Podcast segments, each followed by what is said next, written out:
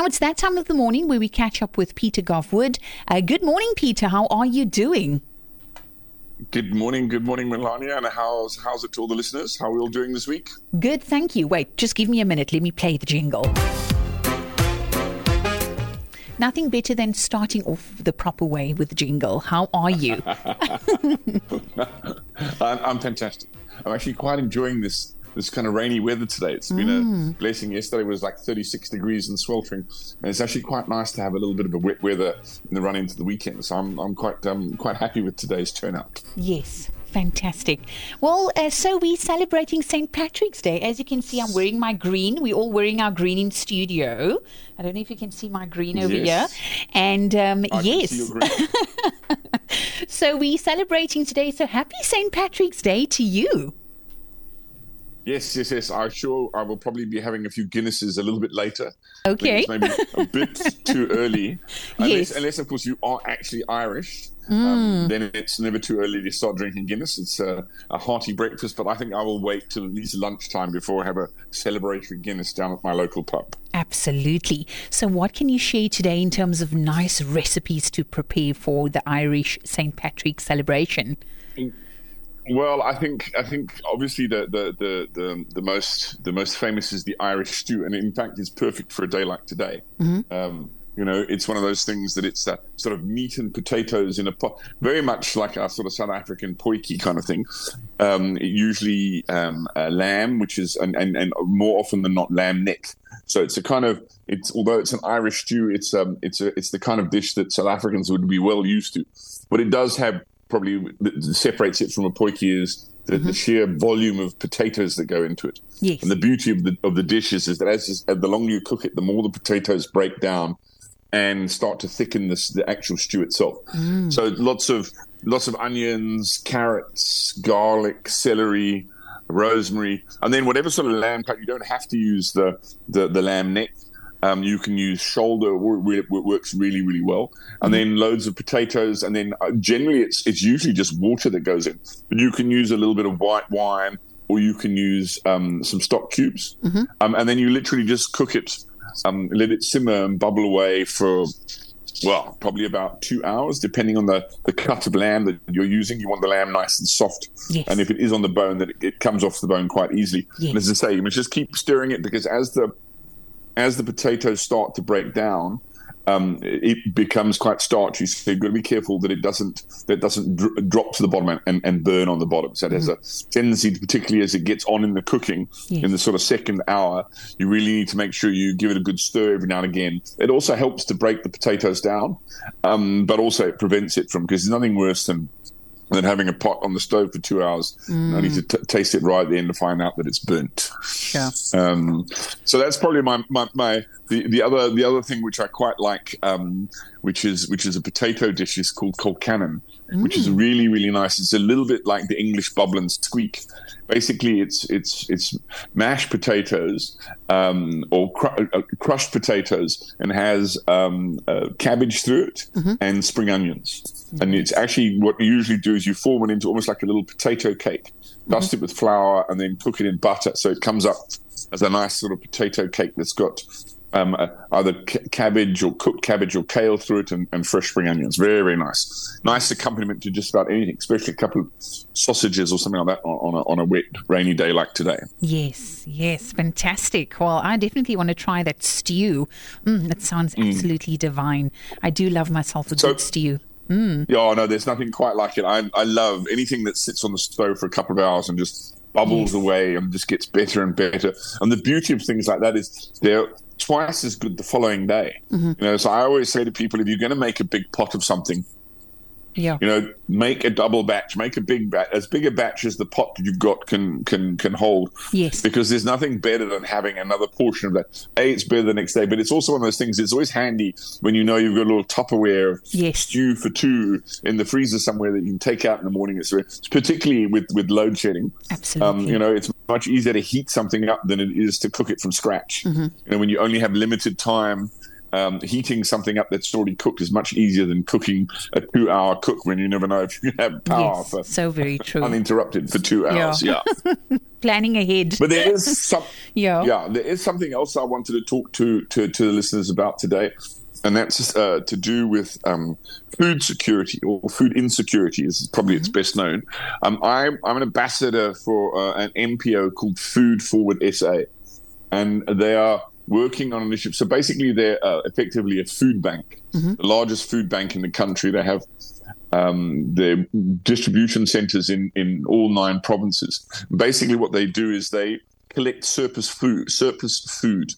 And by surplus food, I don't mean stuff that's past its best. It's literally stuff that comes from overproduction, when supermarket chains are over-order or under-order.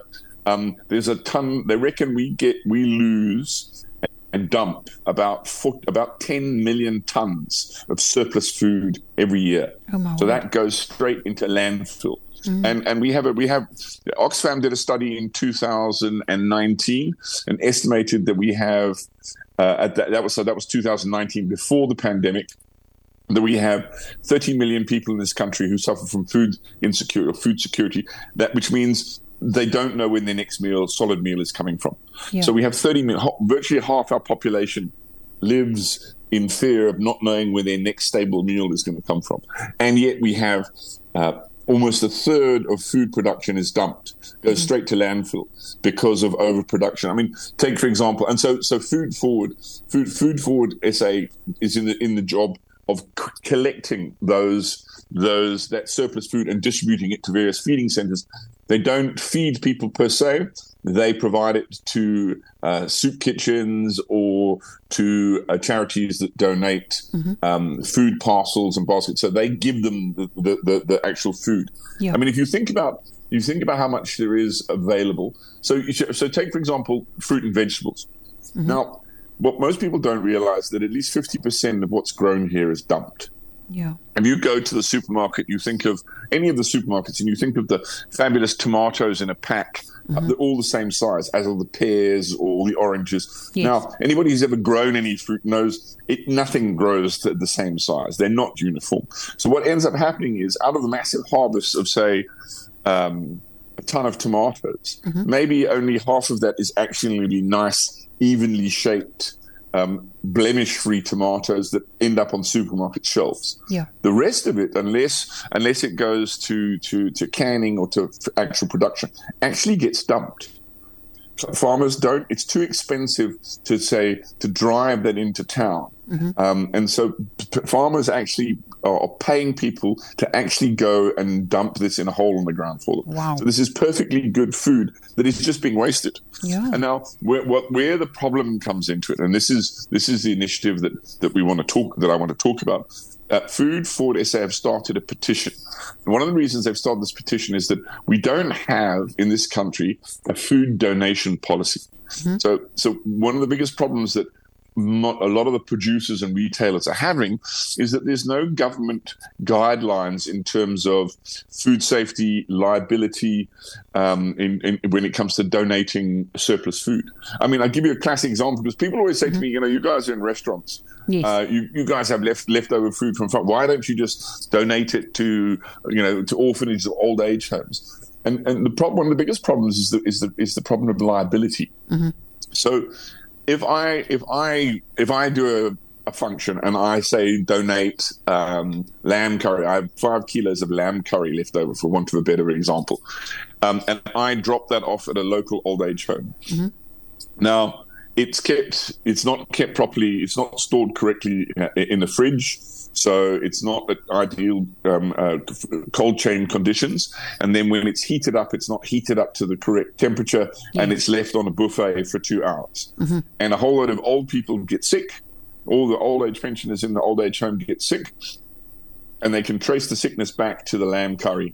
Yeah. I'm responsible for the lamb curry. There's no way of gauging whether or not the turning, the spoiling of that food happened on my premises before I took it to the old age home, or it was through poor food handling on getting it there, or it then being reheated. Yes. So the problem is that you can only trace where the lamb originated from, and that's from my kitchen. For sure. And so I'm liable for that food infection. Yeah. But I'm liable, as current legislation stands, I'm liable for where that food gets used after it leaves my place. Yeah. And that's one of the problems that is stopping a large portion of retailers, suppliers from donating food that is well within its sell-by date.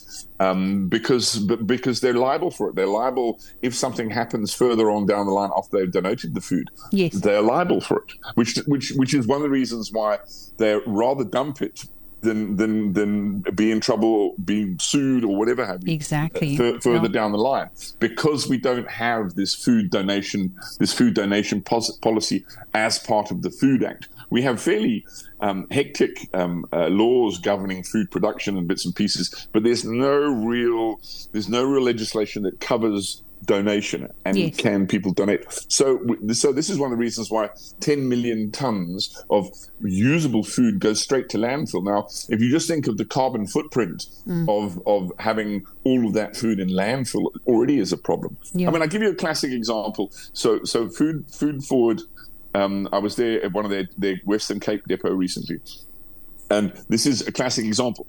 They just received 10 pallets. Yeah. 10 pallets of tin pilchards. Okay, now they've been mislabeled, so it's supposed to say 300 grams on the tin, and for some strange reason, someone somewhere along the design chain managed to get 310 grams onto the printed label instead. Now it's too expensive to relabel them all, and now they can't put them on shelves. So it's perfectly good food, but they can't use it. So these are the kind of things that Food Forward now step in and claim that, or in a relationship where they can do that, so that they can then get perfectly good thousands of tins of perfectly good pilchards that generally go to waste. So this is what it is. So the biggest problem now is getting government to engage. And so we need a petition that has 100,000 signatures on it. Okay. In order to get government to sit up and actually do something about this. For sure. So the thing to do, if you're listening and you're keen, it takes 2 seconds.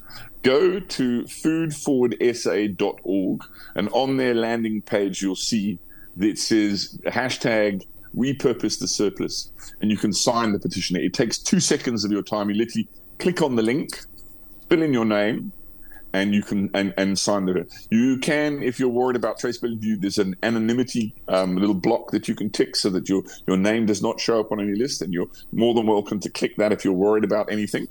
And that's it. It takes literally 3 minutes to sign up for this. And you can. There's also a nifty little link to both Twitter and to Facebook that you can click off once you've signed the petition. That will then put it on your page so other people can see that they can go and click on it. So it's vitally important for us to try and get this information out there so we can get the government to change policy, because we have the wherewithal at our fingertips to feed these 30 million people. Absolutely. The food is there, we just don't get access to it. Yeah, definitely. What is that site again, the link? Just a reminder of that link again, please. foodforwardsa.org. foodforwardsa.org, okay. Yeah. Fantastic, thank you so much. Yeah. Yes. So anything else you'd like to cover? No, that's it. I think that's my lasting message for the week is to do the right thing. It shouldn't take very long to get 100,000 signatures. Yes. So click away. And let's get the food where it needs to be. Super. Well, thank you so much for those updates and those recipes that you've shared. Thank you, Peter. And have a good weekend. I'll talk to you next week, same time. Definitely next time. Until then, listeners, may the sauce be with you. May the sauce be with you. Bye.